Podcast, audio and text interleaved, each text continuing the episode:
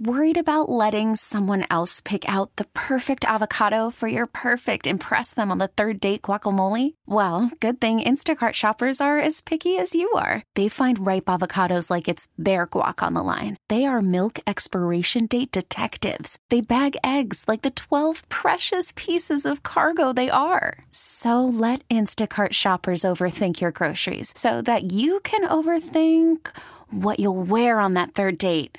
Download the Instacart app to get free delivery on your first three orders while supplies last. Minimum $10 per order, additional term supply. Hiring for your small business? If you're not looking for professionals on LinkedIn, you're looking in the wrong place. That's like looking for your car keys in a fish tank. LinkedIn helps you hire professionals you can't find anywhere else, even those who aren't actively searching for a new job but might be open to the perfect role. In a given month, over 70% of LinkedIn users don't even visit other leading job sites. So start looking in the right place. With LinkedIn, you can hire professionals like a professional. Post your free job on linkedin.com slash recommend today. It's the weekly Mike Tomlin wrap-up from his news conference on Tuesday. And, of course, not a lot great to talk about after a 30 to 7 loss to San Francisco. We're going to hear about the injuries. We'll go over that. We'll hear some more about Cleveland, what the key is there, about some of the communication issues they had. Did Kenny suffer a concussion in that game. Mike Tomlin was asked that. We'll address that as well. But, you know, he didn't sugarcoat it. He got right into it about what happened against San Fran. And obviously, it was a stinker. Um, we stunk up the joint, uh, myself included, first and foremost. And I think part of moving on from it is first just acknowledging that component of it. Um, as I mentioned post game, um, you can outline a performance like that in a lot of ways. Um, San Fran got their agenda done. Uh, we didn't get our agenda done. That was a gut feeling, a reaction. I thought the tape displayed that. There were certain things about how they played um, that we had a level of anticipation for.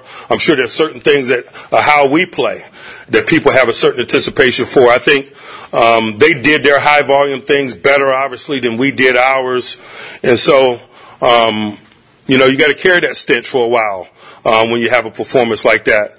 Um, coupled with the fact, man, that it was opening weekend kind of adds to the sting, but we're big boys. Uh, we can take it. We better roll our sleeves up, man, and, and, and shift our focus toward our next opportunity. We better not forget what happened. We better learn lessons from it. Um, and that's what t- yesterday was about for us. One of the things defensively, you know, a number of new guys, new, three new inside linebackers, Patrick Peterson in the group. You have some rookies that are mixing in, and Keanu Benton, Isaiah Loudermilk's playing a lot more, even though he's familiar with the system. So there are a lot of new pieces. Keanu Neal in that secondary as well. And Mike Tomlin did not. He did not like what he heard from a communications. We had to to minimize their run game and Christian McCaffrey, man, and, and we failed there. Um, he popped a big one, um, and it kind of changed the trajectory of things. Obviously, um, largely, I would like to see us do a better job, but but that, that big one was an exclamation point. Um, but largely defensively, I thought communication was not up to snuff. Um, our pre-snap movements and adjustments were not sure enough. Were not solid enough. Um, we looked like a group that was in in a loud environment for for a first time, or like we had some new people, and so um, that's coaching as well. Uh, we got to be mindful of what we ask guys to do under certain circumstances, and um, we worked our tail off to combat the crowd noise component, the uh, the newness component of some of our pieces in terms of how we communicate and adjust and deal with in-game circumstances, and we just didn't do a good enough job um, of those things. Tomlin also displeased with the punting in the game. That really hurt field position early on. You know, that's something we've seen from the Steelers over the last few years. Some disappointments in what Pressley Harvin has brought from a consistency standpoint, and Tomlin pointed that out as well. As for the injuries, Cam Hayward is out a significant amount of time. They don't know exactly how long he's going to have surgery, and then they'll have a little better idea. He's going to be around, but he's not going to be out there. So you're going to have some new guys filling in. He expressed confidence in some of those guys depth on the defensive line.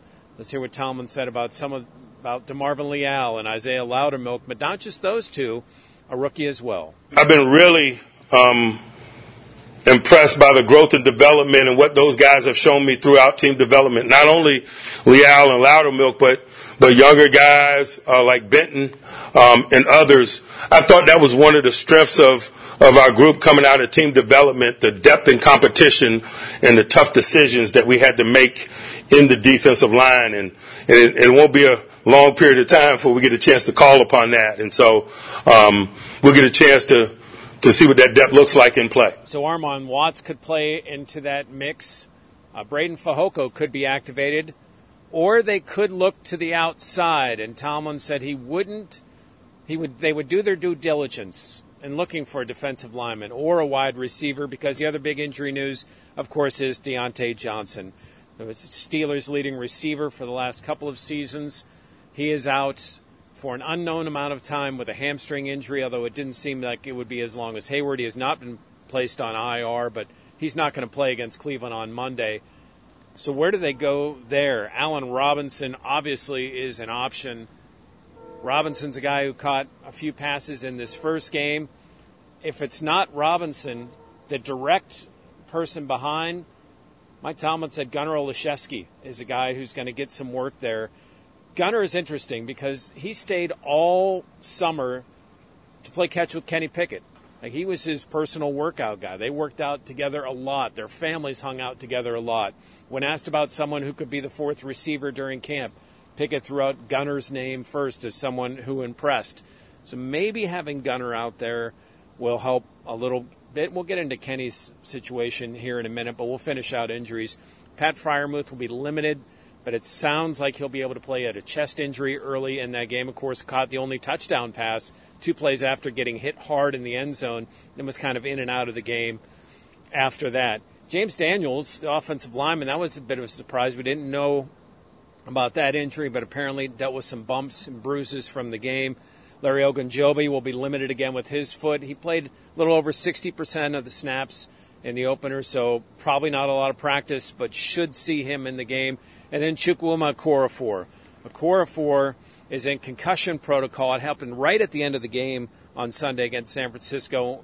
They moved Dan Moore to the right side and bring in first round pick Broderick Jones. Now, Tomlin wouldn't say that he's going to live into hypotheticals, but that's what they've been doing all camp. That's what they would do if Chukwuma Okorafor won't play. But again, Tomlin said with those last four that he felt decent about the opportunity for those guys to go. So as to Kenny Pickett, why wasn't he better? Like, what was wrong with Pickett in that game? Just, just his commitment. Um, you know, there's, there's football justice. When you work at it, man, you generally get good things that come out of it. This is a guy that's fully committed. This is a guy that works his tail off, and largely, man, those guys create their own fortune. And, and so that's my general tenor about the trajectory of of him and his career um, but also in the short term. Um, it's reasonable to expect guys that work the way he works and, and prepares the way he prepares to bounce back from negative performance. Um, individually and collectively, I expect this group to do similar things. So there has been some speculation online that, hey, there was a big hit early on in the game. His head slammed off the turf. Was was it concussed? Did that lead to some of the inaccuracies that we saw? Here's what Tomlin said about that. Um, level of banged up, I'm not certain of. Um, you know, there's so many protocols in place now, um, independent uh, medical specialists and so forth.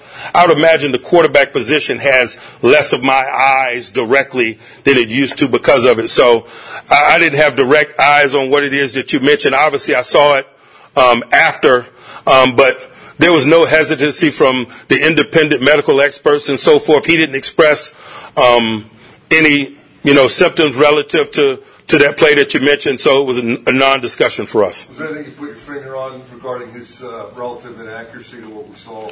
We're, we're not looking for comfort or excuses. Um, the tape is who we are at this juncture, and so we're going to work to to change the tape that we have control over. That tape's in the bin. Uh, that's his. It's mine. It's ours.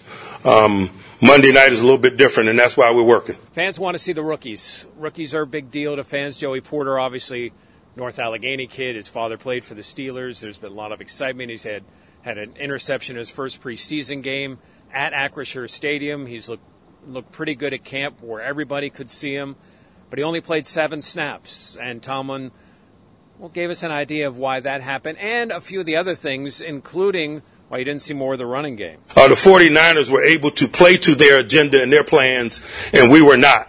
Obviously, we had intentions of playing Joey more than that, but you better have him behind the chains and, and off schedule a little bit more than we had him off schedule. If not, then you'll play seven snaps of dime because you don't play dime on third down and two. You know what I mean?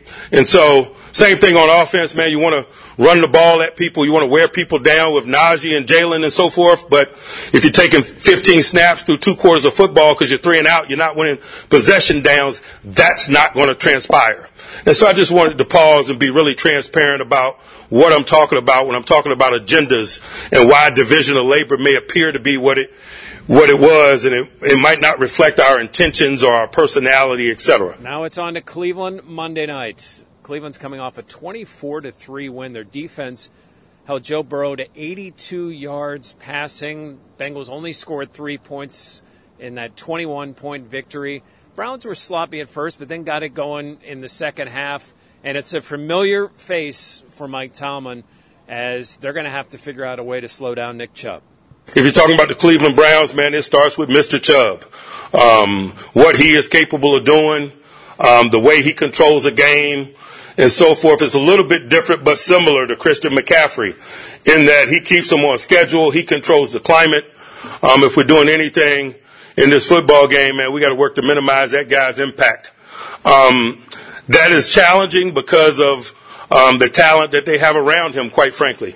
Uh, starting with their quarterback, Deshaun Watson, man. This guy is really talented, man. His ability to extend plays, his ability to attack a defense vertically, um, his, his ability to see the field um, as plays get extended, his arm talent in terms of throwing the ball downfield. Um, he's got a, a, myriad of eligibles that are challenging. Amari Cooper is top notch. Njoku has grown up in that program. It's been cool to watch his maturation and development in all elements of their game over the time that he has been there. Run game, passing game, etc. Um, they got some new pieces um, that provide variety. Um, they're just a challenging group. Can't say enough about Peoples Jones, man. That's another guy who's kind of grown up within their program and kind of just carved out a niche for himself continually. Tomlin said they can be better inside linebacker, but he's not going to make any drastic changes. He's going to play the division of labor as the game goes out, and there's still going to be matchups where certain guys are in in different situations. Obviously, this is going to be a game, as they all are, but especially in this one with Nick Chubb, how those middle linebackers play is going to determine what happens Monday night at Acrisure Stadium. Steelers 0-1 in need of a win. Check out our Steeler coverage all week long at 937thefan.com, and of course, we'll be there for the game as well. We get it. Attention spans just aren't what they used to be. Heads in social media and eyes on Netflix. But what do people do with their ears? Well, for one, they're listening to audio. Americans spend 4.4 hours with audio every day. Oh, and you want the proof? Well, you just sat through this ad that's now approaching 30 seconds. What could you say to a potential customer in 30 seconds? Let Audacy put together a media plan tailor made for your unique marketing needs. Advertise with Audacy. Visit ads.audacy.com.